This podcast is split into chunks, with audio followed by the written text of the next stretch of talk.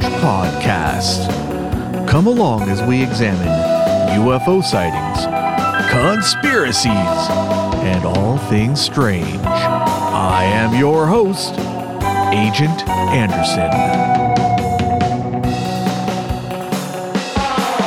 Check out the links in the description where you can find all of our wonderful things in one place on the Linktree, where you can find our Discord, our Patreon, our merchandise, and more. This week's episode, The Greenspan Put. All right, The Greenspan Put. Now, this one has to do with a lot of financial stuff, and that stuff gets pretty confusing at times. So I've done my best to sort of, make it to where it's, more accessible. Not that I fully understand all this crap myself, but just a disclaimer here, I'm not an expert on any of this stuff. I'm just doing my best to try to talk about a topic. So if I get it wrong and you're some kind of financial wizard, then go ahead and send me an email and let me know. Find the email on the Linktree. All right, this one was chosen by our Patreon subscribers. I was kind of a little surprised, but we've got three tiers of Patreon. The first tier will get you early access and after hours. The middle tier will get you bonus episodes. And finally, the top tier will allow you to vote on upcoming topics. This is what they chose for this week. I am very surprised because this is like some financial stuff. Usually, anytime you mention a financial stuff to people, they just run screaming, into the other room or wherever you're not. Like, no, we do not want to hear about this. So I was a little surprised that they chose this one. Although I love these topics, we've done a little bit of this, not a whole lot, but a little bit on the show. So I'm happy to do more of it. And I'm kind of glad, pleasantly surprised they chose this one over whatever else I had up, which I think was a UFO topic of some kind. But all right, let's get to it. Alan Greenspan. It's, maybe a little bit long ago, so maybe people are not as familiar with him these days as they used to be. Born in 1926. He's been around a long time. He's almost 100 years old at this point. He was chair of the Federal Reserve from 1987 until 2006, and he served under Presidents Ronald Reagan, G.H.W. Bush, Bill Clinton, and G.W. Bush, the father and the son. He held the position, there's only one person who held it longer than him, named William McChesney. During his tenure, Alan Greenspan, that is, he was famous, sort of like a rock star, like a financial rock star. Everybody paid attention to what he did. Everybody knew who he was.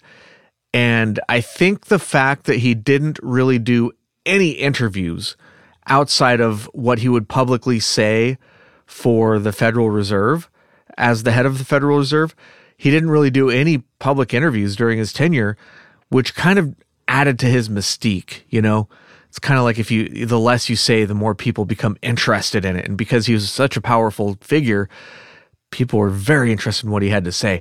People would pay so close attention to stuff he did that if they saw him buying a pack of gum in the store, they thought it meant something. They thought, oh, he's sending us a message.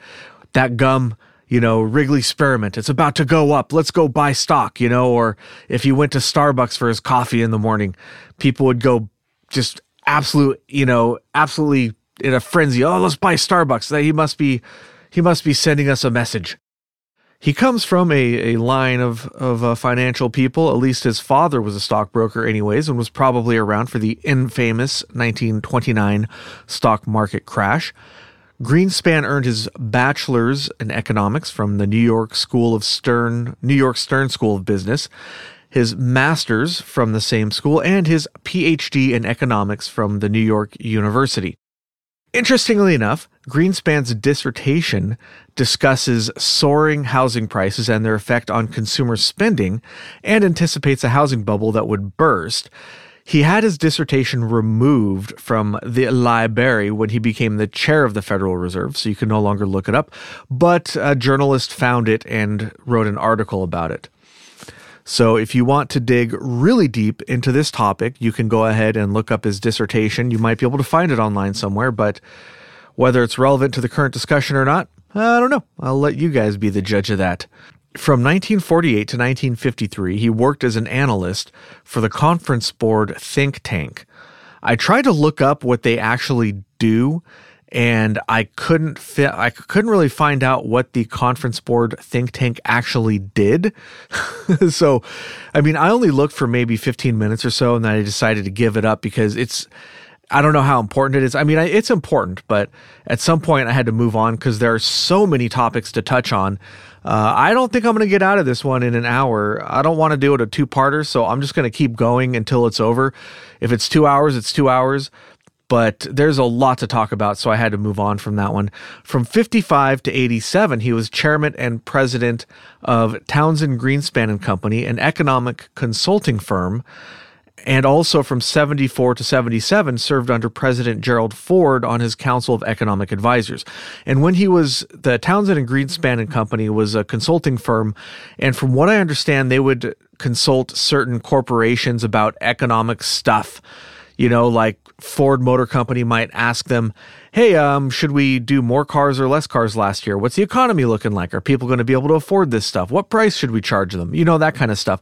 So he would do, you know, just broad economic advice, I guess, to these companies. That's how I understood it. I could be way off base there, but that's what he did there.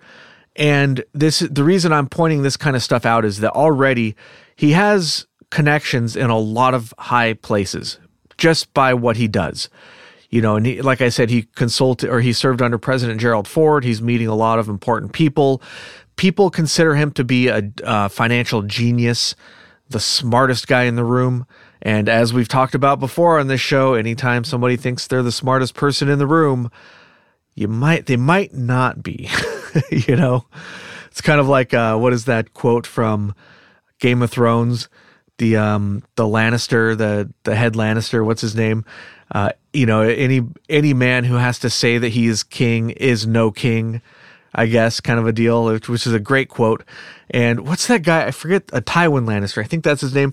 The actor that plays that guy does such a good job. He was so good in that role. You know, anytime you have a villain that if you saw him in real life, you'd just be like, oh, I hate that guy. You know, he's doing a good job at his role, you know? All right. So basically, Greenspan is a corporate Wall Street guy with a lot of connections. And I'm sure that had nothing to do with the decisions that he made as chair of the Federal Reserve. I'm being sarcastic, of course. So there's a lot of different economic theories and philosophies out there. Obviously, I mean, that kind of goes without saying, sort of like communism versus capitalism. That's an obvious one. But there's even more, plenty more than that. And there's a lot of nuanced opinions for capitalism. How exactly should capitalism work? A lot of different ideas out there. Greenspan is a proponent of monetarism, or the idea that policymakers should carefully control the amount of money in circulation. Here's a quote from Wikipedia about what that means, because you might think, okay, well, big whoop, what does that actually mean? The monetarist theory asserts that variations in the money supply have major influences on the national output in the short run and on price levels over longer periods. Monetarists assert that the objectives of monetary policy are best met by targeting the growth rate of the money supply rather than by engaging in discretionary monetary policy. Monetarism is commonly associated with neoliberalism. All right, so right there, you can see why this episode is so difficult and problematic. This is one of his big beliefs, and it's important to understand what his beliefs are, because those lead to what his actions are. But right here already, we have a couple of key words like money supply. What exactly does that mean? National output. What does that mean specifically? We're talking about economic output, industrial output, price levels, I guess, is what stuff costs. That's not a big deal. Monetary policy, that's a whole subset of episodes on its own. You know, money supply, what is money supply? Discretionary money. There's all this stuff that we could, it's a whole Pandora's box or a can of worms or whatever. It leads to like so many different things. Like, what do I even talk about on here? Because all of this stuff is important. So I don't even know where to begin, to be honest. But let's just talk about a couple of them briefly. Discretionary monetary policy is the idea that rather than following a set of rules or a formula, policy should be made on a case-by-case basis. So there's no formula saying that when this happens, we should do this. Instead, we should act differently based on the situation, which, I don't know, that kind of makes sense to me. There's no point in following a strict set of rules on every single case because, you know, this stuff is the economy is extremely complicated and there is no one formula that's going to be able to apply to everything. Neoliberalism, that's a fun one. Well, how is that different from liberalism? Well, this means something specific in the context of economics, and it means something completely different in other realms. It's a term that is poorly defined and different people throw it around in different ways to mean different things. But in the context of the economy, we're talking about free market capitalism. Other cases, it means other things entirely. So free market capitalism, this one is very important. Another term for this is laissez-faire or zero regulation. Ronald Reagan, the guy who appointed Greenspan, once famously said, "Government is not the solution to the problem. Government is the problem." Kind of shocking, but Ronald Reagan had a chip on his shoulder the size of Mount Everest. Let's not go too far afield. That's, you know, a whole other topic entirely. I could easily do a 15, 30-minute segment just on Ronald Reagan and his economic ideas. But basically, when he was an actor, the graduated tax rate, so for foreign listeners, people outside of the United States, I'm not sure how taxes are done in other countries, but in the United States, we have a graduated tax bracket. So let's say you make $100. Just this is not what the numbers are. I'm just picking even numbers to make it easy. $100. So the first $10 is not taxed at all. Dollars 10 to 20 might be taxed at 5% and so on and so forth. And then dollars 90 to 100 will be taxed, you know, at, let's say 50% or whatever. I'm just picking numbers out of thin air here. So if you make, let's say $40, you might pay, you know, 30% of that in taxes. And somebody who makes $100, their first $40 is also taxed at that rate, but like dollars 90 to 100 is taxed at a much higher rate. The idea here is that, well, I don't want to get too much into the philosophical thing, but basically the more money you make, the more able you are to pay taxes, and the government is very expensive to run. Unfortunately, there are so many loopholes that it turns out that rich people don't really pay that much in taxes. And, you know, as what's his name? Warren Buffett famously said, it's unfair that I'm in a lower tax bracket than my secretary. There's reasons for that. We won't go into them now, but basically rich people are essentially in a lower tax bracket, even though the system is designed for it to be the opposite. But when Ronald Reagan was an actor, he after making a certain number of movies every year, the tax brackets were so high that after like two or three movies, his third movie, he would be like in the 90% tax bracket, meaning that if he made $1 million, he would only keep 100,000 of it. He was not happy with this, and when he was president, he definitely he did such big tax cuts that he did. Instead of making it fair, and let's be real, a 90% tax bracket. Even though these rich people, you could argue, well, they don't really need that money anyways. But on the other hand, that's kind of excessive, right? But instead of like being more reasonable about it, Ronald Reagan just said, okay, we're just going to do a complete 180. We're going to go the complete opposite way, because I think he felt – he never came out and said this that I'm aware of, but I think he felt that he'd been unfairly treated by the IRS. So he basically did 180 and said, okay, we're basically not going to tax rich people at all. You know, it's kind of his philosophy, but let's not go too far into that. That's a whole other can of worms.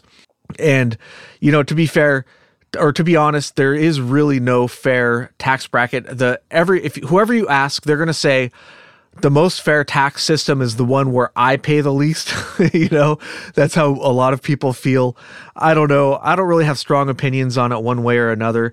You know, you got to pay your taxes, but what is that number? What number is fair? I honestly, I couldn't say, You know, I've paid taxes and I still pay taxes. Sometimes those taxes seem very excessive, but I don't know. I really don't know. It's hard, you know, forest versus the tree kind of a thing. Anyways, let's move on because I could rant about this stuff for a long time. Like I said, this economic policies in the 80s, a whole other can of worms. We could go on that for a long time. Like we're already almost to 20 minutes here, maybe after edits, maybe 15 minutes, and we've barely even just gotten started.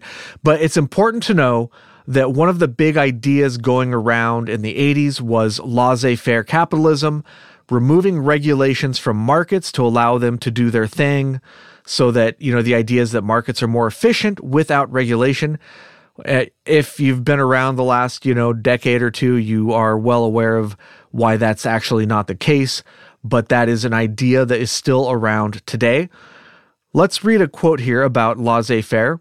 Again, once from the cradle of all knowledge of humankind, Wikipedia.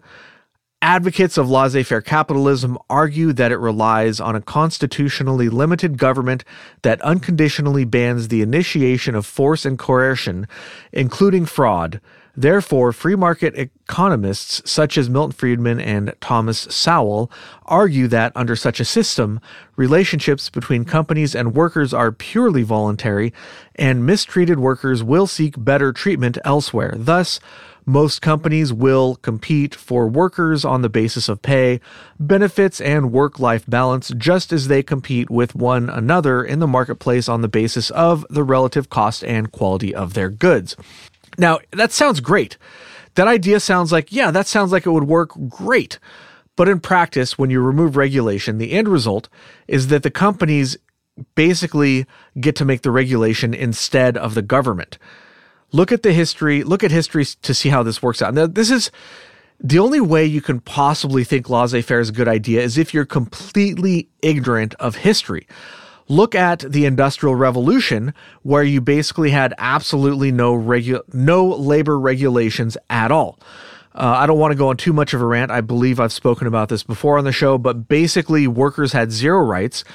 Companies made up the rules, and you had situations where people were falling into machinery and being mangled, maimed permanently, or even killed because safety regulations were not in place. And like I said up here, if workers aren't being treated good, they can just go find a job somewhere else. Well, it's hard to do that when you had both your legs chopped off by a machine and nobody wants to hire you anymore because you literally can't do that job, you know?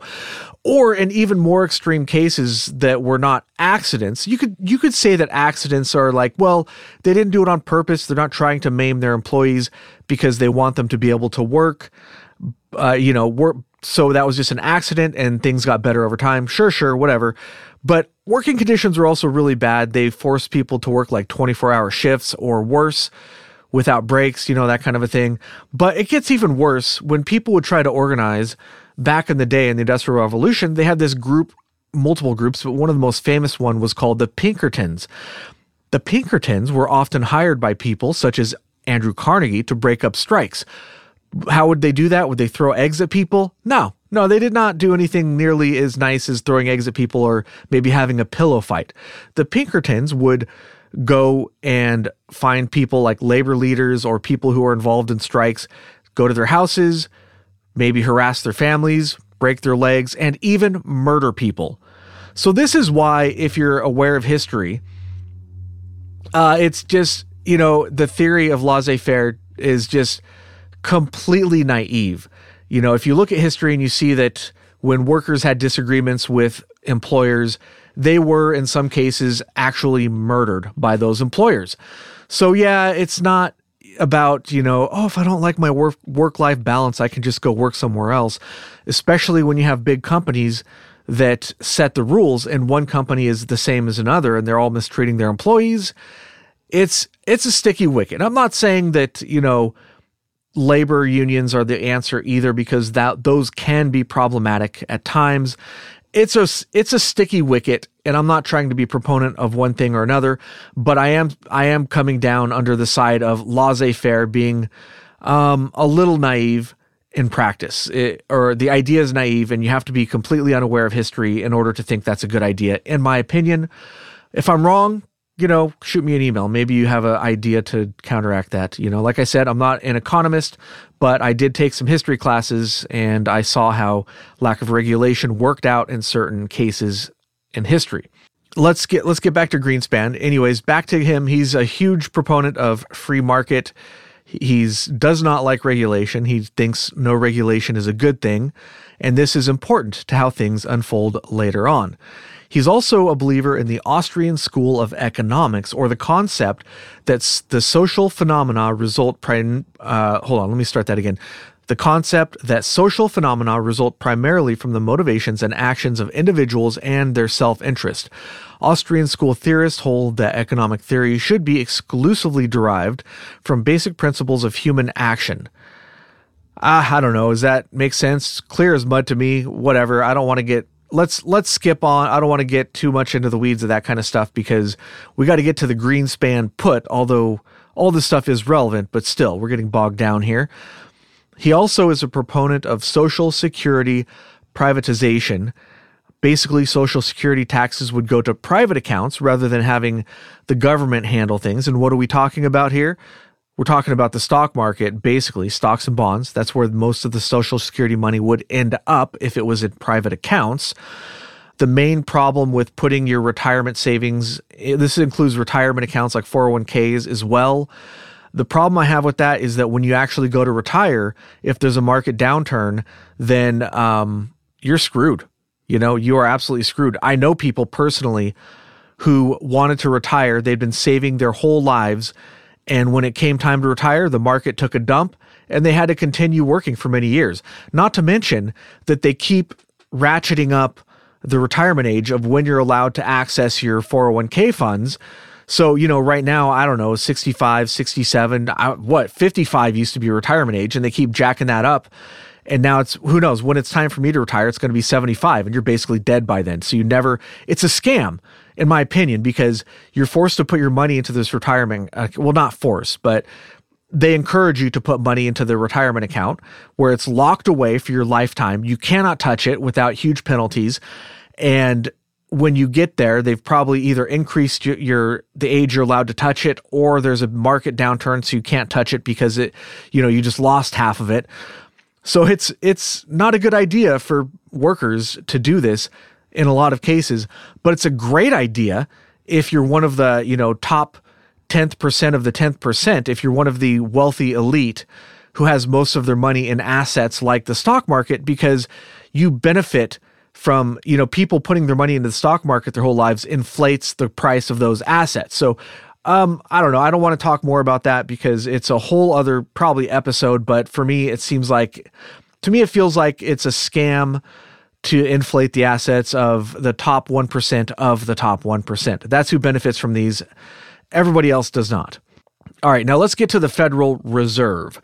We did a whole episode on the Federal Reserve, but I think it's important to talk about what exactly is this, briefly anyway, since we're talking about the guy who was in charge of the Federal Reserve, and our foreign listeners may not know what they are and what they do, and probably a lot of United States listeners don't know what they are and what they do, other than they're just a government entity that does economic stuff.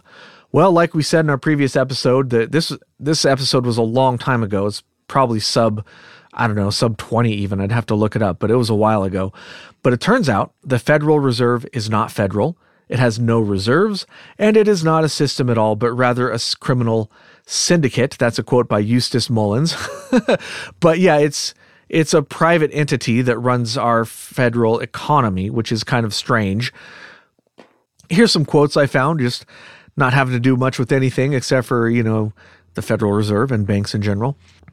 It is well enough that people of the nation do not understand our banking and monetary system, for if they did, I believe there would be a revolution before tomorrow morning. That quote was by Henry Ford. Yes, that Henry Ford, the Henry Ford. All right, the Federal Reserve is answerable to no one. That's a quote by Ronald Reagan. Straight from the mouth of the guy who was in favor of this stuff. Let me issue, or I should say straight from the guy who appointed Alan Greenspan. Let me issue and control the nation's money, and I care not who writes the laws. Who was that one? I forget who that quote was from. I forgot to put it here, but the point is that whoever controls the money controls the nation, and the people controlling the money are banks. I won't get into the structure, but it's just a bunch of banks. The issuing power of money should be taken from the banks and restored to the people, to whom it properly belongs. That was Thomas Jefferson. That was Thomas Jefferson before the Federal Reserve was created, but still, there were many attempts over the years to create something like the Federal Reserve, and Thomas Jefferson thought that was a very bad idea. Whoever controls the volume of money in our country is the absolute master of all industry and commerce.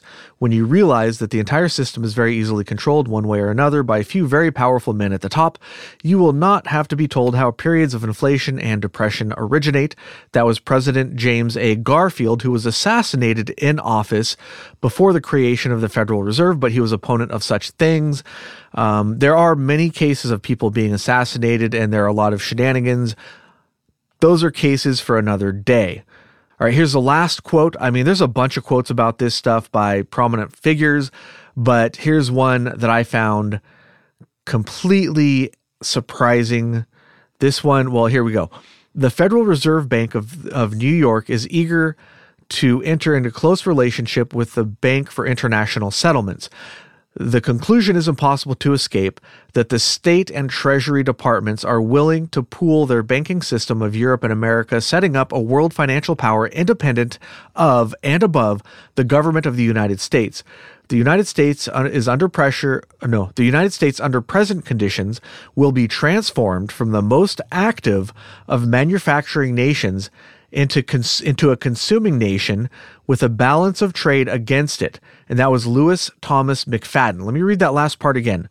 The United States under present conditions will be transformed from from the most active of manufacturing nations into a consuming nation with a balance of trade against it.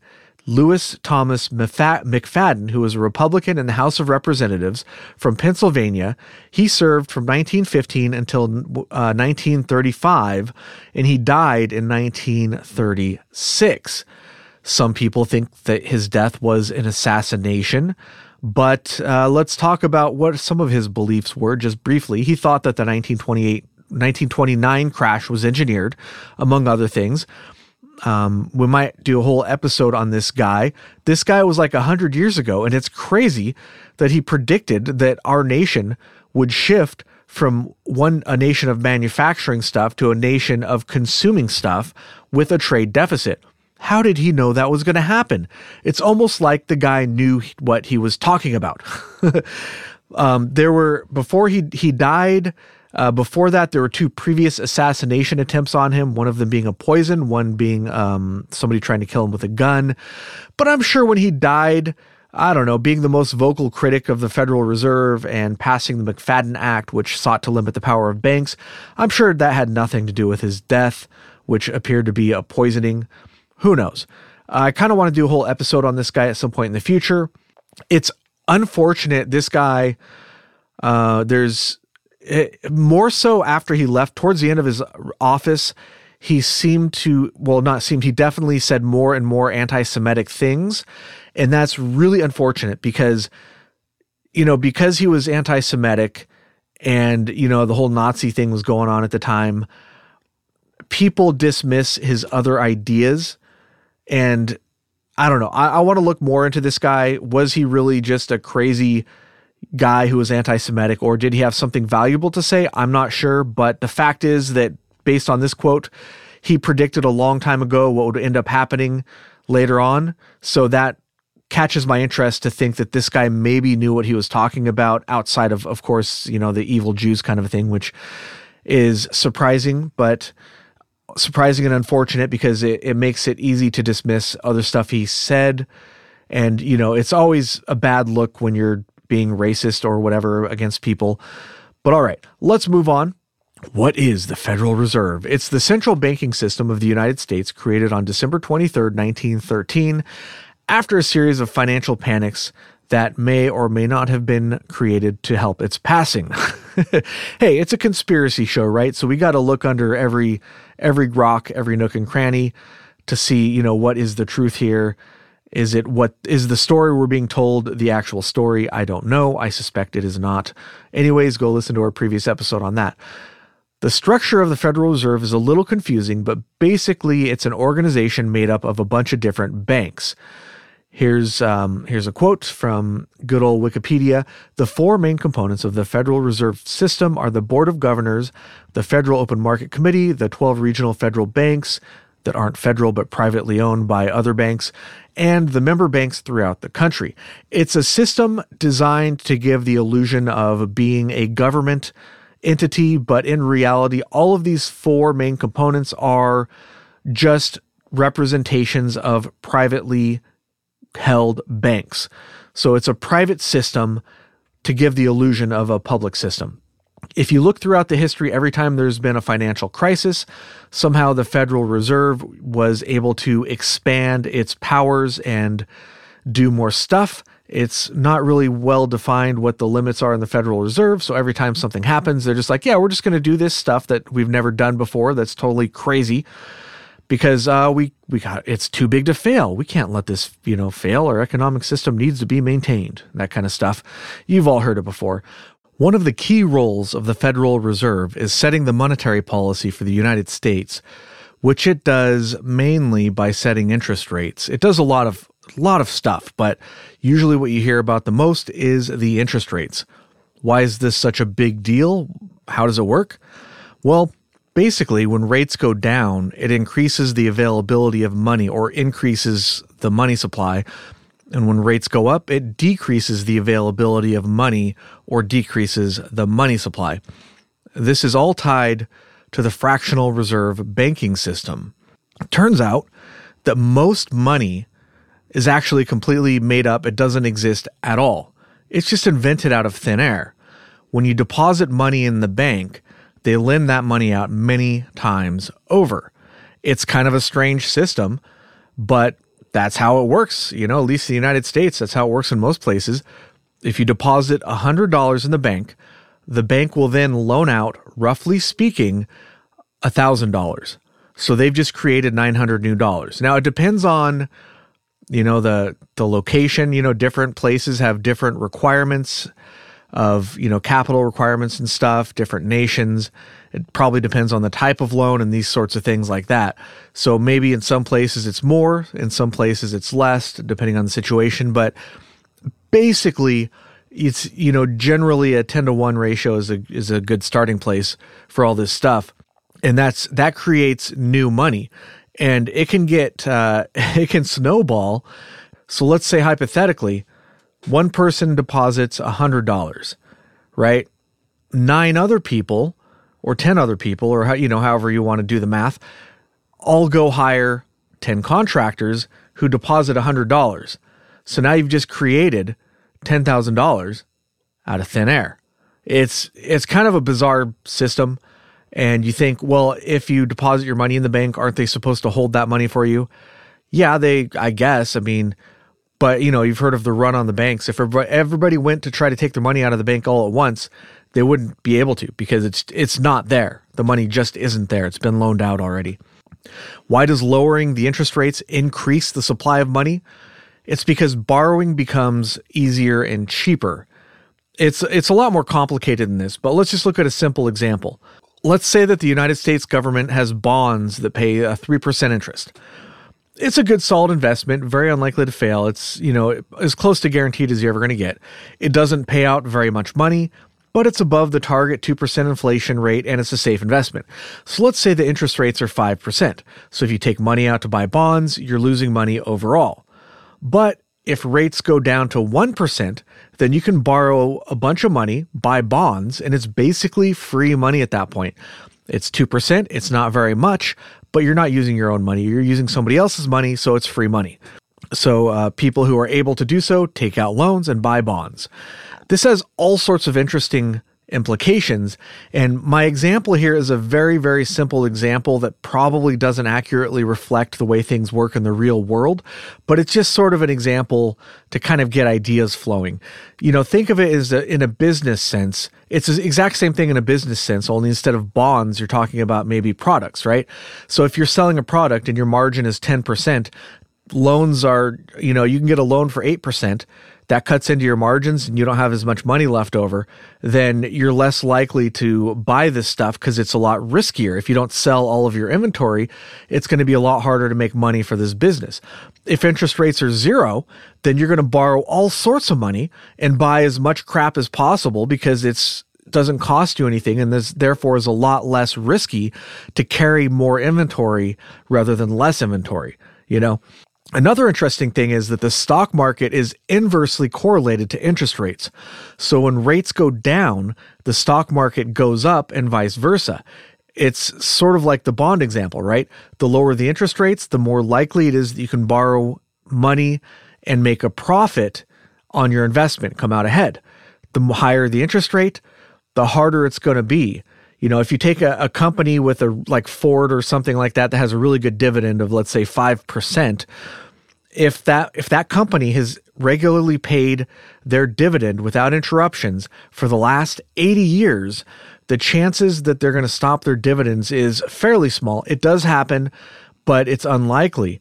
So if they have a 5% dividend and you can borrow money at even 4%, then it's free money at that point, right? Assuming they don't have some kind of shenanigans that go on that causes them to lose money, there's always a risk no matter what.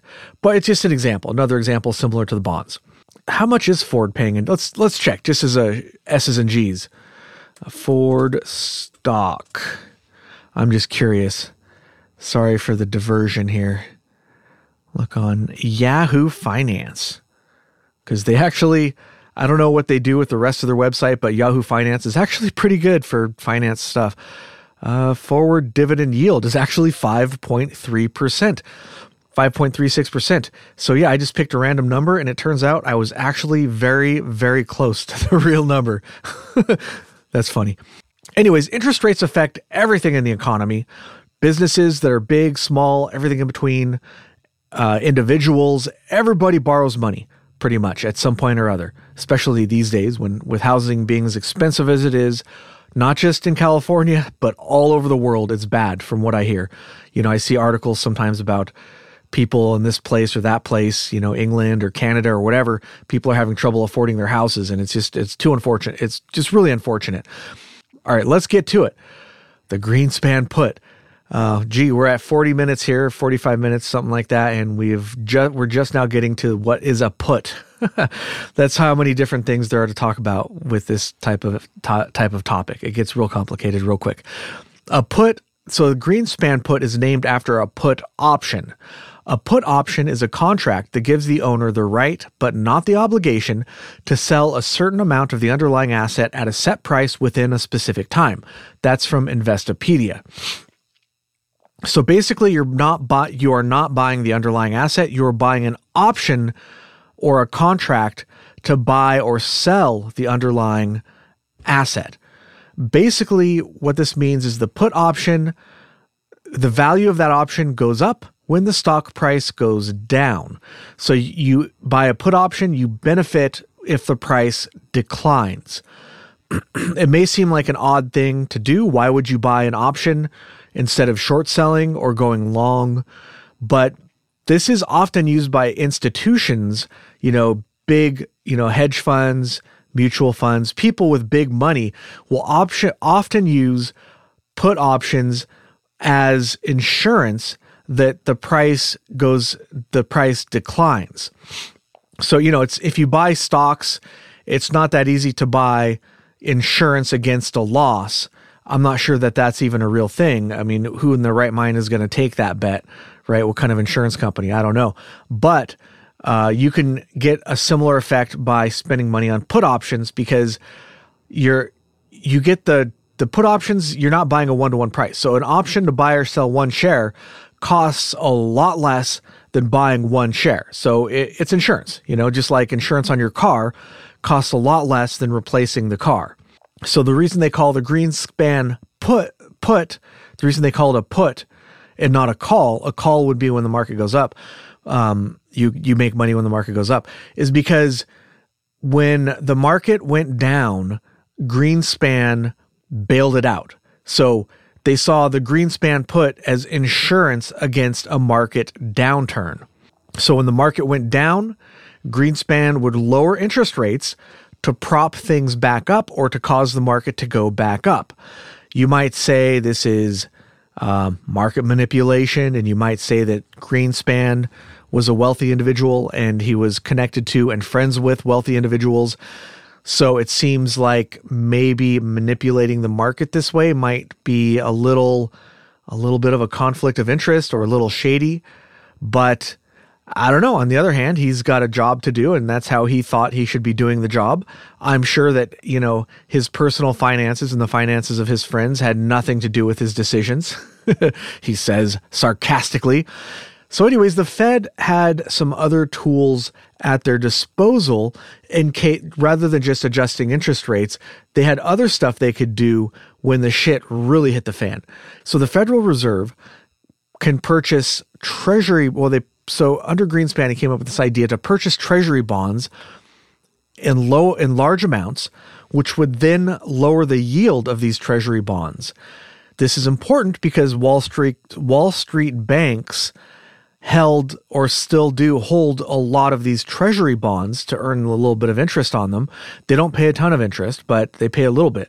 So when the Federal Reserve decided to purchase a butt ton of these bonds, it lowers the yield because it increases the demand, so the yield comes down. We won't get into the weeds too much with that one, but basically a bond has a certain coupon rate, I think they call it, which is a certain percentage. So if your bond has, you know, regular payments and the, you know, at the end of the deal, you have a 10-year bond, and at the end of if you wait the full 10 years, the bond will end up paying 10%, right? But it turns out people buy and sell bonds all the time. They don't necessarily hold them for the full term of the loan, essentially is what it is. Instead, they can buy and sell those, and adjusting the interest rates affects the underlying value of the bond. So that's why a bond with a set interest rate, the value will fluctuate based on different things, like, for example, buying a crap load of them. I know I don't want to get into this too much because it gets pretty complicated and it's kind of confusing, so let's move on beyond that. But to suffice to say that it seems strange, but something with a fixed interest rate yield, the value of that thing changes over time. The value fluctuates in the market. You know, it's very strange concept, but so are many, many things in the realm of Wall Street and the economy at large. Anyway, so buying a butt ton of them, lowering the yield, increasing the value or whatever, so that increases the value of the underlying cost to buy the bond, basically. So that allows the banks to sell those bonds at a profit, get them off their books with a bunch of extra money so that they can take that money and turn it around and invest it in other stuff. The idea here is that this stimulates the economy, because now you're basically juicing the banks and they can go and buy a bunch of other crap. That seems like a good idea maybe, but the problem that a lot of people have with this is that now you basically have a quote-unquote government entity that is not really a government entity, that is just basically stuffing money, profits, into the pockets of banks. And since the Federal Reserve basically is the banks, you have this incestuous relationship where the bank is basically stuffing its own pockets in a very indirect way with profits. And it's at everybody else's expense. They use interesting terminology like this. They don't say that we are stuffing our own pockets with money. They say we are injecting the system with capital, almost like you're going to the doctor and they're injecting you with medicine. Depends on who you are. If you're a banker and you're getting, you know, if you're a mid-tier banker and you're getting hundreds of thousands or millions of dollars of bonuses every year, who knows what the people on top are making, then you're probably, you know, in favor of this sort of thing. But if you're everybody else who suffers as a result, then you might not be so keen. You might not be as interested in these banks getting these free profits at your expense. The Fed also provided Wall Street banks with short-term loans that could be rolled over indefinitely, that basically they never really had to pay back, to purchase distressed assets. Does this seem a little odd to anybody else that the Federal Reserve, an entity that is supposed to just, regulate interest rates and take broad strokes to guide the economy, is providing private investment banks with low interest loans so that they can go buy distressed assets like companies that are about to go bankrupt or anything that went down in price, to buy those things to force the price to go higher. Does this sound like market manipulation to anybody else? Because it sure sounds like it to me. Again, if you read articles about this stuff, they will use creative language. They will say anything and everything but market manipulation. But to me, that's what it seems like it is. And it seems awfully convenient that the method they use to quote-unquote save the economy or improve the economy just so happens to benefit an extremely small number of people at the expense of everybody else. This whole thing starts seeming a little bit nonsensical if you think, okay, so this is what Alan Greenspan was doing. This is the Greenspan Put. The Fed invents money out of thin air, gives it to investment banks with the agreement. They don't just give it to the investment banks. If this was a laissez-faire or free market capitalism action, then they would just say, okay, if we give money to these banks, then they will do the right thing with it and put it where it needs to go. But of course, that never happens. So they had to make an agreement with the banks that the banks will buy specific distressed assets and prop up the price of that stuff. This seems like the exact opposite of what Alan Greenspan and a lot of people believe with laissez-faire capitalism. This, to me, appears to be extremely heavy-handed capitalism. This is not free market at all. This is nothing to do with a level playing field, nothing to do with a free market just figuring itself out and arriving at the correct price. This is, a lot of people have terms for this. One of them is socialism for the rich and capitalism for everybody else. Because if the rich, if their assets go down, they get a bailout. If our assets go down, then we are screwed.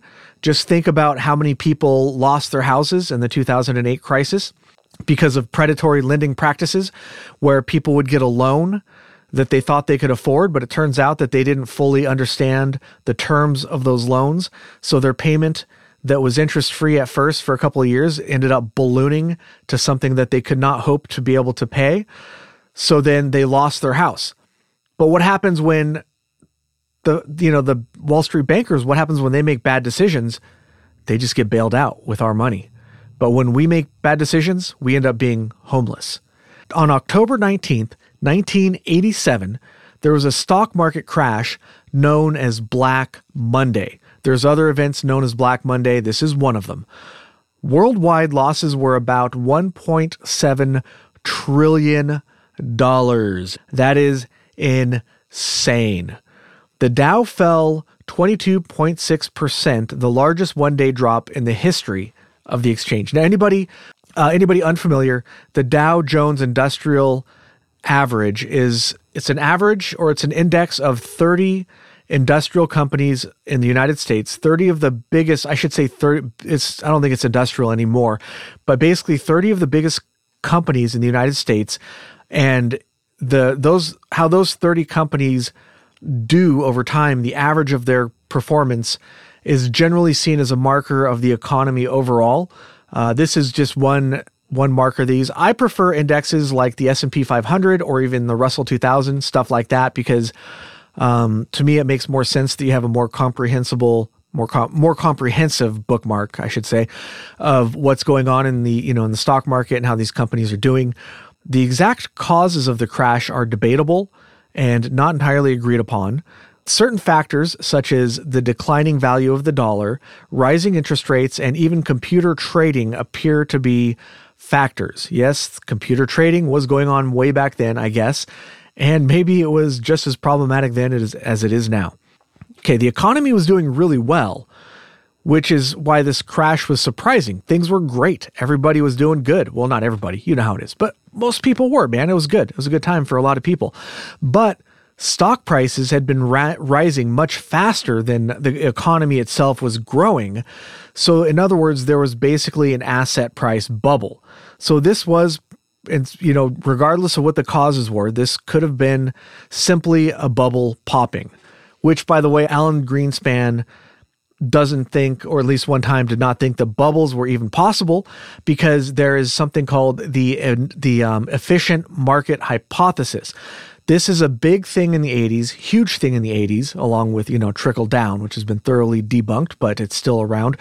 But the efficient market hypothesis is the idea that the price at the market of an asset at any given time is accurate because the market participants, you know, one participant might have a wrong idea about the value, but on the whole, all of the data available to all of the market participants will even out to reflect an accurate price. So therefore, bubbles are not even possible, because that's what the value should be, because that's what the value is. It's a complicated way of saying, I guess, of just saying something is worth what people are willing to pay for it, right? But the thing is, though, is that this idea has been proven wrong time and time again.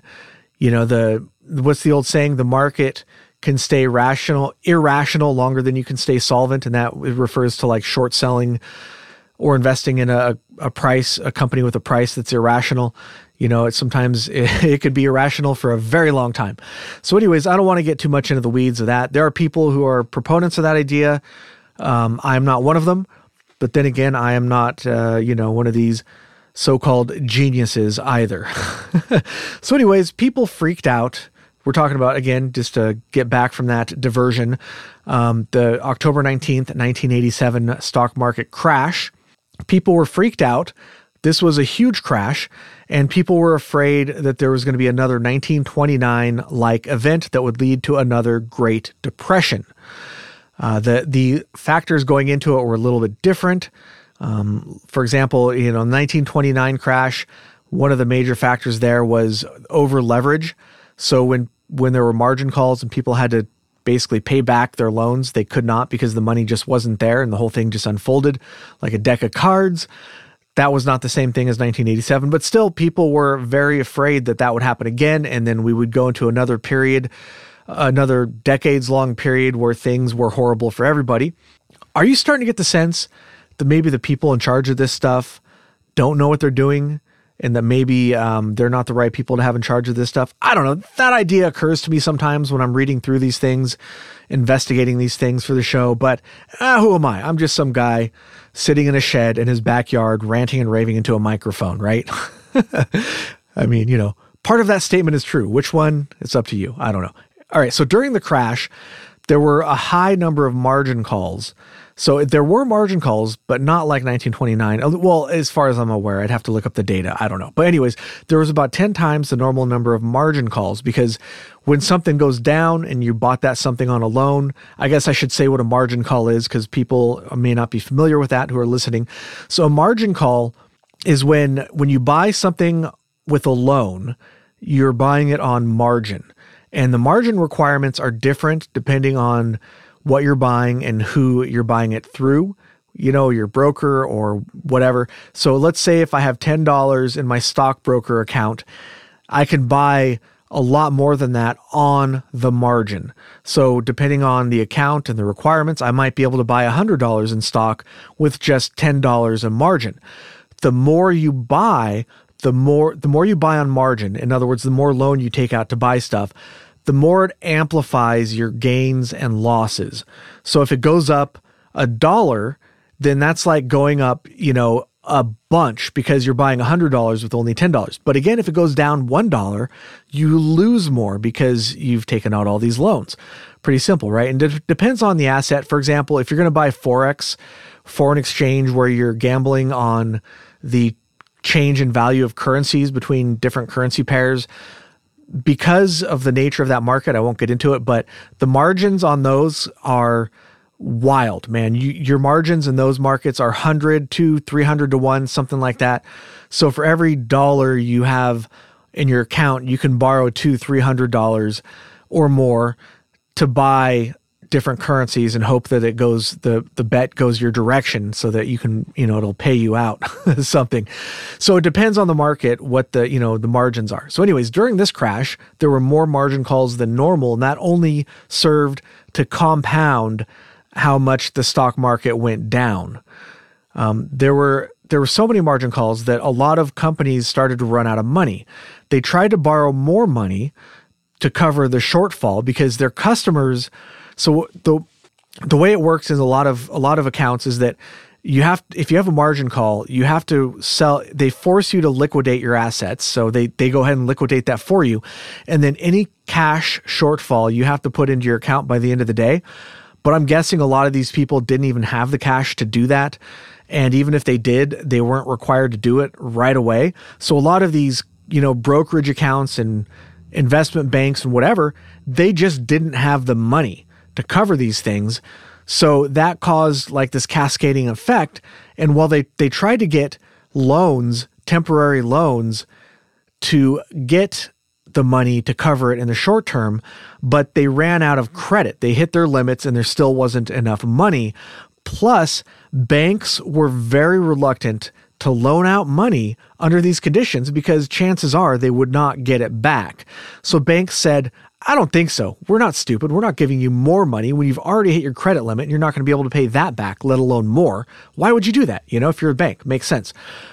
The next day, the Tuesday, the Federal Reserve stepped in and acted as the lender of last resort. This is an highly unusual move by the Federal Reserve, which has since been normalized. I don't know that this is the first time it's happened, but it was definitely not the normal thing to do. Here's a quote from Alan Greenspan. The Federal Reserve, consistent with its responsibilities as the nation's central bank, affirmed today its readiness to serve as a source of liquidity to support the economic and financial system. It sounds very nice, right? The way, like I said, remember I said they'd use certain terminology to justify their actions, but in reality, what he's doing here is he's giving free money to banks essentially to buy distressed assets to pump up the price. Market manipulation, because they don't want to lose money. This is pretty wild stuff. And, you know, if you talk to the average person on the street about this and say that it was market manipulation, they'll say, I don't think so. That's just what they're supposed to do. You know, they're supposed to prop up the economy. But my contention with that is, look at who benefits from this. You know, like I've said before, you know, if you were one of those people who lost your money in this market crash, you did not get a bailout. The banks got the bailouts. The hedge funds got the bailouts. Individuals did not get the bailouts. Individuals got hung out to dry. We lost our money. These things are so complicated that who are you and I to say, oh, that's not how it should be done. They're going to say, okay, what's your solution? You know, well, my solution would be, all right, well, let the markets crash, let too big to fail, let that fail, see what happens. You know, maybe it'll cause a lot of pain for everybody in the short run, but maybe we'll get back to some sort of sense of reasonable regulation like we did after the Great Depression that will stabilize things for a while. And you can look at what happened after the Great Depression. They put in a lot of rules to prevent this thing from happening. And what happened is over time, they eroded and got rid of those rules. And what happens after they got rid of these rules? Very shortly thereafter, the shit hit the fan. So the stuff they were trying to prevent happened. And of course, things got bad. And instead of making new rules again or reinstating old rules to prevent this stuff from happening, they just keep bailing stuff out. We are now in a perpetual state of bailout. The market rallied temporarily on the Tuesday when Greenspan announced that he was going to bail it out, but then continued to go back down because if a market is in free fall, nobody wants to be involved with that. Everybody's going to sell because they don't want to be there when it hits rock bottom. You know, you say, okay, I'll pull my money out, and then I'll wait until it goes down, and then I'll buy when it looks safe again. The Fed began injecting money into the financial system via purchases on the open market. So they're just buying up stocks and other assets just to prop up the price. This is insane.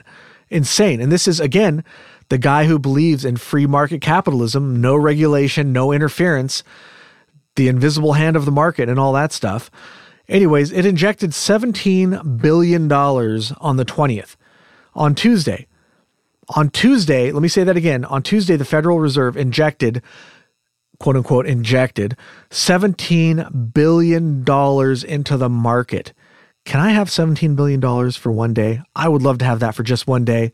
Put it in your bank account, earn 0.5% interest. Oh, that'd be awesome, right? On the 20th, which was 7% of the monetary base in the entire nation. That is insane. The level of money that they pumped into the stock market to prop up the prices is absolutely insane. They continued purchasing securities for weeks after the crash. They eventually sold all of those back for a profit, or at least not a loss. For it says online, a modest profit. But again, how is that fair that they're able to manipulate the price? Because they essentially have an unlimited amount of money, so they could just keep buying until the price goes up. And then when it goes up, they can just sell and then cash back. You know, again, this is the Federal Reserve, which is a private institution, not public. So the whole thing just kind of stinks. It's market manipulation, just straight up. So the Fed also got banks to lend to each other, basically by asking them nicely and by giving them money. So as the story goes, the Federal Reserve intervened and prevented a complete collapse of our financial system. And this is the first event that's generally referred to as the Greenspan Put, insurance against a market failure. But Wall Street saw this bailout as insurance against further crashes, hence the name, the Greenspan Put. After all, if this happened again in the future, surely the Fed would bail them out again. And of course, that's what happened in the future when the market crashed again, because it turns out by doing this, they're just sticking their finger in the dam. You know, Alan Greenspan didn't fix the underlying problem. The underlying problem was still there. All he did was just kick the can down the road and guarantee that it would happen again in the future. He bailed out the markets again during the savings and loan crisis, which could be a whole other episode. The Gulf War market crash, the Mexican monetary crisis, which is a whole other thing, and the Long-Term Capital Management hedge fund collapse, which is, again, a whole other thing. Let's talk about the Long-Term Capital Management hedge fund just a little bit, otherwise known as the LTCMHF, I guess. They were a highly leveraged hedge fund, meaning that they took out a ton of loans to invest in stuff. And because it was a private investment company, they didn't have to follow the same rules as, let's say, a public investment bank. Not anybody can just put their money in a hedge fund. It's a private fund. They initially, when they first opened in 1994, they were extremely successful. They made 21% return the first year, 43% the second year, and a 41% return the third year. These are pretty incredible numbers. It is extremely rare for somebody to make this much money. The yearly market average return is 10% in the history of the stock market on average. Sometimes it's a lot more, sometimes it's a lot less, but in general, if you're an investment firm and you can do 10%, even just 10% a year, then you're a rock star. So 20, 40%, those are extremely good numbers, right? Extremely. That was getting people's attention. But the fourth year, they lost a staggering $4.6 billion in less than 4 months. And after that, after losing that kind of money, the hedge fund was done. They're done-ski. But the Federal Reserve orchestrated a bailout by 14 financial institutions. They bailed it out, they saved it, they bought all the assets, they propped up the prices, and eventually liquidated the fund a few years later into the year 2000. Kind of makes you wonder, why this hedge fund? Why would they bail out this hedge fund? Most hedge funds do not accept money from just your average people. You have to be, there's like a minimum investment.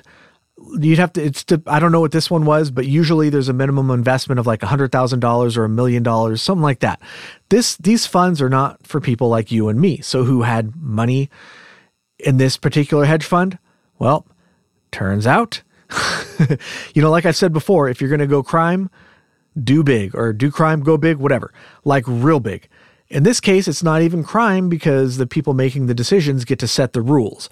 If you or I did something like this, it would be insider trading or it would be market manipulation, and we would go to jail. And we'd have to give back our money. But in this case, the people who had money in this fund were financial professionals, Wall Street bankers and traders, and Greenspan's friends, basically. Isn't there some kind of conflict of interest there when you have this very small subset of people who have a financial problem and then they get bailed out, they get to bail themselves out? It's just, the system is just absolutely insane. It's incestuous, schizophrenic, whatever you want to call it. It's just a really strange system. And you might think, okay, well, if these are private banks, then what does it matter that they're bailing out with their own money? But it affects everybody, right? Because they create the money, so they are using our money to do it. Anyways, the bailout amount was about $3.6 billion, and the claim was that if they didn't get this bailout, there would be a collapse of the wider system if this hedge fund was allowed to go under. I'm not sure I believe that. Dude, there are a bunch of different hedge funds, and you're telling me just one of them collapsing would threaten the entire financial system? So instead of just bailing them out, don't you think that perhaps we should change the system? Because if any one of these hedge funds has a risky strategy and it could go under any day, I don't know, dude. That's pretty wild. That's pretty crazy stuff, right? Now, the problem here has a term. The term is called moral hazard. Here's a quote from the cradle of all knowledge, once again, Wikipedia. Moral hazard is a situation where an economic actor has an incentive to increase its exposure to risk because it does not bear the full costs of that risk. For example, when a corporation is insured, it may take on higher risk knowing that its insurance will pay the associated costs. And that's what the Greenspan Put did. It encouraged market participants to take huge risks because they knew if things got bad, the Fed would just step in and bail them out. So they basically took away moral hazard. It's insane. You know, it's this system, when you look at it, it doesn't make any sense at all. It's absolutely crazy. So of course, this led to, like I said, this only made things worse over time, and it culminated in the late 90s and peaked on March 10th, 2000, when the dot-com bubble burst. I don't think I need to go over the dot-com bubble. The internet was blowing up, and anybody with a web domain was getting millions in investment dollars from investment banks. But the market dropped 78% from its peak, wiping out all of the gains that happened during the run-up. Did they learn their lesson? Of course not. They did not learn their lesson. After the dot-com fiasco, Greenspan moved on to mortgage-backed securities, pumping the shit out of those, with the inevitable result of the 2008 global meltdown. And even today, as I speak, they have constant actions to bail out the markets. This has not gotten better. This has only gotten worse. I remember at one point a couple of years ago, I was watching, you'd see in the news occasionally, but it wasn't well covered. I think the difference is that they don't cover this stuff in the news anymore. It's not a coincidence that most news outlets are owned by a handful of billionaires. That's part of the reason, I believe. But there was a point when they were bailing out the markets to the tune of billions of dollars every night. Every single night, they would, quote unquote, inject money into the markets to keep it from collapsing. We are in a perpetual state of near collapse with our financial markets. That's where we are right now. And I feel that at some point, the pressure is going to build up, and it only needs a catalyst, and the whole thing is going to blow. When will that be? I don't know, but you can trace it all back probably before this, but one of the big changes, one of the big shifts of our economic system was the Greenspan Put, where they willingly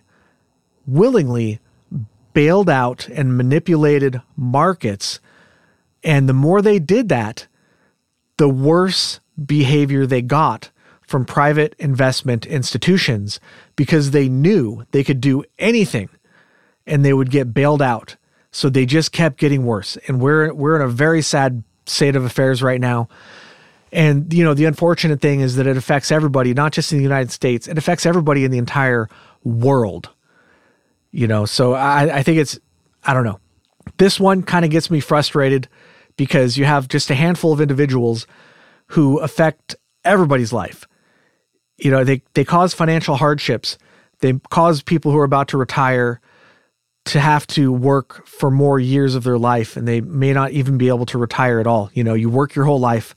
Comes time to retire, spend time with your grandkids, whatever it is you want to do with your, you know, the golden years. You don't get to do that. There's plenty of places in the world where this kind of stuff affected businesses to the point where they went under. They went under business. You know, small businesses bankrupt, people losing their livelihoods, people losing their life savings, and all that stuff.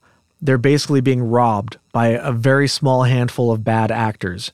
Did I just call Alan Greenspan a bad actor? Yes, I did. We do not have a fair market. We do not have a free market. Laissez-faire is a myth that they sell us so that they can fool us into thinking that what they're doing is good when in fact it is evil. All right, let's skip over. We're going a little long here, so let's skip over some of these notes. Here is a quote by Steve Perlstein. In essence, the Fed has adopted a strategy that works like a one-way ratchet, providing a floor for the stock and bond prices, but never a ceiling. The result, in part, has been a series of financial crises, each requiring a bigger bailout than the last. But when the storm finally passes and it's time to begin mopping up all that emergency credit, the Fed inevitably caves in to pressure from Wall Street, the White House, business leaders, and unions, and conjures up some rationalization for keeping the party going. One of the interesting side effects of all this, I say interesting, using that word facetiously, is that real wages have been stagnant for decades, right? Because of stuff like the Greenspan Put, asset prices have gone through the roof, right? Just look at the P-E ratio of the market, of the stock market, the price to earnings ratio. That is basically what investors are willing to pay for $1 of profits. Historically, it's averaged about 15, and right now it is above 20, and it is never going back down. It's going to stay there, and it's only going to go up. Asset price inflation, and yet people on average, are not really making more than they did 10 years, 20 years ago, whatever. I mean, I'm going to ballpark some numbers here, but let's say like in 1980, the average college graduate made, I don't know, let's say $30,000, $40,000, right? And the average house you could buy in a nice neighborhood, you could buy a house for under $200,000. My parents bought not like a mansion or anything, just a middle-class house. And they paid, I think, $120,000 for it or something like that. Back then, you could work a blue-collar job, even a minimum wage job, and possibly be able to afford a condo or something at the very least. But, you know, these days, that same house that my parents bought is probably worth, I don't know, at least $800,000, maybe more. And the average college graduate probably makes $50,000, $60,000. The numbers just don't make sense. People are being squeezed to death. These are some of the consequences of the Greenspan Put and the long-term application of it on our asset prices. Like that last quote said, it's a one-way ratchet where prices can only go up.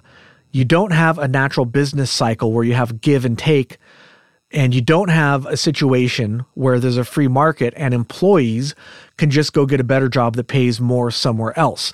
That is not an option for most people. And even if it was, it's extremely unfair to employees to have to uproot their entire lives, go somewhere else to, you know, across the country and where they don't have any friends or family anymore or whatever, you know. All right. Wall Street profits went way up under Greenspan. Anytime the stock market dipped, he just lowered the interest rates or bought distressed assets and jacked it right back up. Interest rates declined for years and reached points of near zero for a very long time. And this increased asset prices, like I've already said, and to the point where it hurt everyday people but helped the wealthy. This was actually really good for investment banks who borrowed tons and tons of money from the Fed to buy distressed assets. And they used repurchase agreements to buy non-distressed assets. And they shot those assets into the stratosphere. Because if you're pumping a distressed asset, then that makes it go back up to a higher price. But if you're pumping an asset that's not distressed, well, it just shoots it up that much higher because it wasn't down to begin with, right? Under these policies that Greenspan Greenspan enacted and his successors have continued, we have the widest wealth inequality in the history of the United States. That means the top 1% own more of the wealth than they ever have.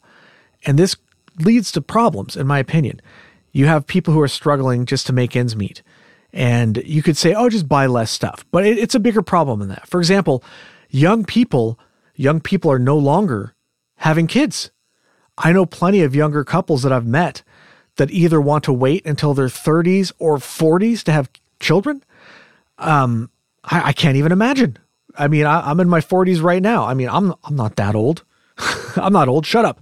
No, but I can't imagine having kids right now. But they can't afford. They can barely afford rent. How can they possibly raise kids? You know, so this has all sorts of negative implications, and in the long run, I think that's really bad for the, successful continuation of a nation if people are so hard up that they don't even have kids anymore. I know everybody I know under 30 is living with their parents. I don't know a ton of people under 30, but you meet people occasionally. Everybody's living at home. When my kids graduate, I'd be more than happy for them to live at home indefinitely because I would much rather them get a steady footing on their life rather than putting themselves in a permanent debt cycle to buy a house or rent to live in. Rent, it took us years to be able to afford a house to get out of this cycle because rent is very expensive and you're not building equity. So you just get stuck in this cycle where you never have enough money to do anything. It just gets more expensive over time. So if you get a raise at work, you start making more money. Well, rent went up more than your raise. So you're just, you could never get ahead. It's awful. We've finally gotten to a point where we're in a house and, we pay too much for it, but at least our payment is not going to go up over time. Regardless of what the market does, we can afford our payment and that payment will stay what it is now. So we're set as far as that goes, I guess. All right, here's a quote from a prominent member of government. Well, let me just say that the number I think that is staggering is that we have more people unemployed and on unemployment benefits than any time in our country's history. We know that the Fed is shoring up the markets so that the stock market can do well. I don't complain about that. I want the market to do well. This is a quote from Nancy Pelosi, one of the richest members of Congress. So she's pointing out this disconnect. We have a total disconnect between the stock market and the economy. Things are getting very difficult for the average person. Meanwhile, the people at the very top are doing great. In 1983, banks earned 15% of all corporate profits. In 1993, they earned 25%. And by 2003, 40% of all corporate profits were earned by banks. Just let that sink in. Ask yourself, should banks be earning that much money? Do they provide 40% benefit to the economy? There's a couple of other miscellaneous things I have here. At one point, Greenspan opposed putting tariffs on China and instead suggested that people who lost their jobs should just go on unemployment and train for different jobs. This is pure insanity. According to the idea of laissez-faire, if you don't like your job, simply find a better one. It's that simple, people. If you're not happy at your job, just go walk outside, just go announce to the world, I'm getting a new job, and poof, there's your new job. It's going to pay more. Your boss is not going to be a dick anymore. It's going to be great. But in this case, there is not a different job or a better job because they all went overseas. So that, I mean, that's just little tidbit I thought was kind of amusing that, you know, he, Alan Greenspan is like, no, it's fine. Just go on unemployment. It's cool. It's cool, guys. All right. Greenspan advised G.W. Bush to depose Saddam Hussein for the sake of the oil markets. Let's let that sink in for a while. Also a whole nother episode. I won't go into that because we're going pretty long here. You know, in general, Greenspan's ideologies did not match his actual actions.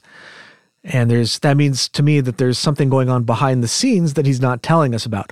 Whatever he says publicly, there's different things going on behind the scenes. All right, now let's talk about, before we get out of here, the flaw. After all was said and done, Greenspan actually came out and admitted he was wrong, that his ideas had a flaw. I wish he hadn't done this because at the very least, you could say that he was acting under an ideology that he thought was correct.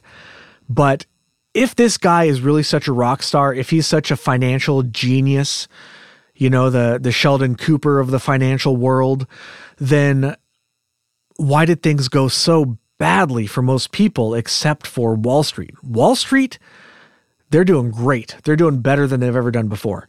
Everybody else, not so much. During a congressional hearing, Greenspan was asked some questions. Representative Henry Waxman from California asked, and my question for you is simple. Were you wrong? And shockingly, Alan Greenspan said, partially. I said, partially. Yeah, I was wrong. Henry Waxman says, the question I have for you is, you had an ideology. You had a belief that free, competitive, and this is your statement, I do have an ideology. My judgment is that free, competitive markets are by far the unrivaled way to organized economies. We've tried regulation, none meaningfully worked. That was your quote. You had the authority to prevent irresponsible lending practices that led to the subprime mortgage crisis. You were advised to do so by many others. And now our whole economy is paying its price. Do you feel that your ideology pushed you to make decisions that you wish you had not made? And I would go one step further and say that he did not make decisions that matched up to his ideology, but I already said that. So anyways, Alan Greenspan responded, well, remember that what an ideology is a conceptual framework with the way people deal with reality. Everyone has one. You have to. To exist, you need an ideology. The question is whether it is accurate or not. And what I'm saying to you is, yes, I found a flaw. I don't know how significant or permanent it is, but I've been very distressed by that fact. So it sounds to me like he's kind of soft selling the fact that he just straight out manipulated the shit out of the markets. Henry Waxman says, you found a flaw in the reality. And then Greenspan says, flaw in the model that I perceived is the critical functioning structure that defines how the world works, so to speak. Notice how he's using some very flowery language here. Henry Waxman said, in other words, you found that your view of the world, your ideology was not right. It was not working. And this is just so infuriating to me because this guy is supposed to be a rock star. He's supposed to be a genius. He's supposed to know how to work the markets in everybody's best interest. And he was just manipulating the markets to benefit himself and others. And here he is hiding behind the idea of ideology, not admitting. He's admitting a mistake, but he's not admitting that he basically just straight up manipulated shit. Oh, this gets me so steamed. All right, Alan Greenspan said, that's precisely the reason I was shocked, because I had been going for 40 years or more with very considerable evidence that it was working exceptionally well. And it was. If you are on Wall Street and if you are a wealthy individual who can own 15 vacation houses and a yacht and all that stuff, you're insulated from the reality that most people face. You don't have to live paycheck to paycheck. You don't know how stressful it is when you're already working paycheck to paycheck and then, you know, your landlord calls you up and says, okay, we're going to increase your rent by $200 a month next year.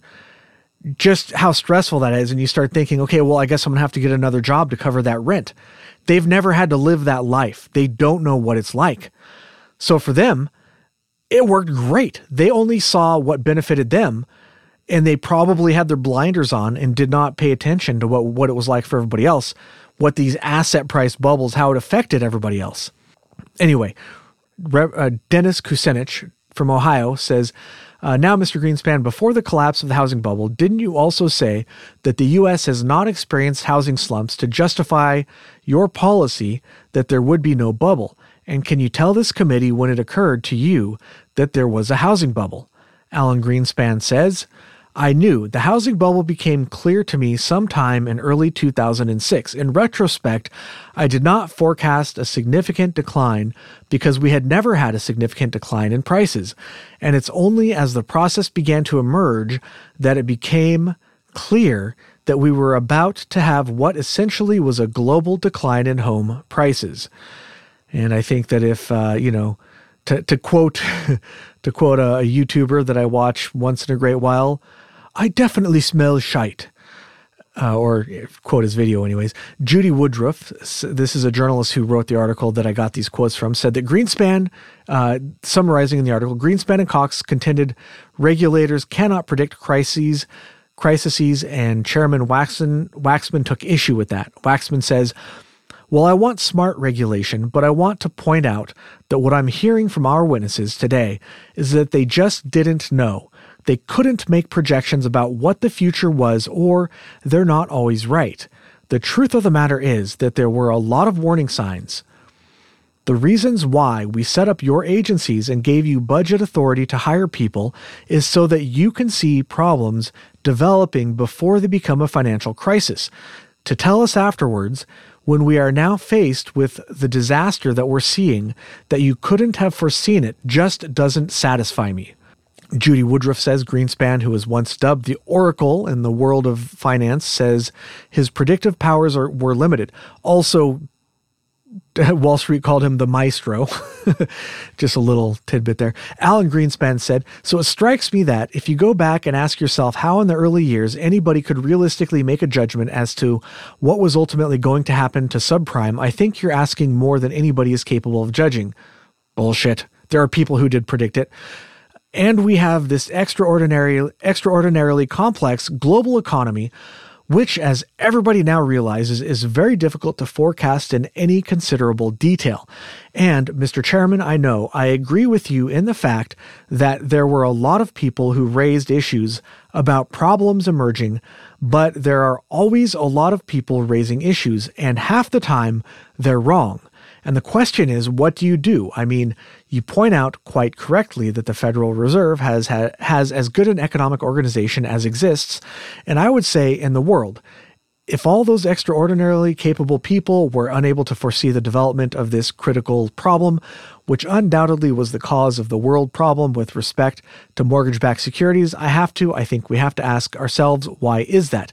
And the answer is that we're not smart enough as people. We just cannot see events that far in advance, and unless we can, it is very difficult to look back and say, why didn't we catch something? Now, there are some logical fallacies involved there, but let's not go into that particular rant. It is getting a little late here, and I'd like to start the edit so I can get this episode out and start moving on to the next great thing.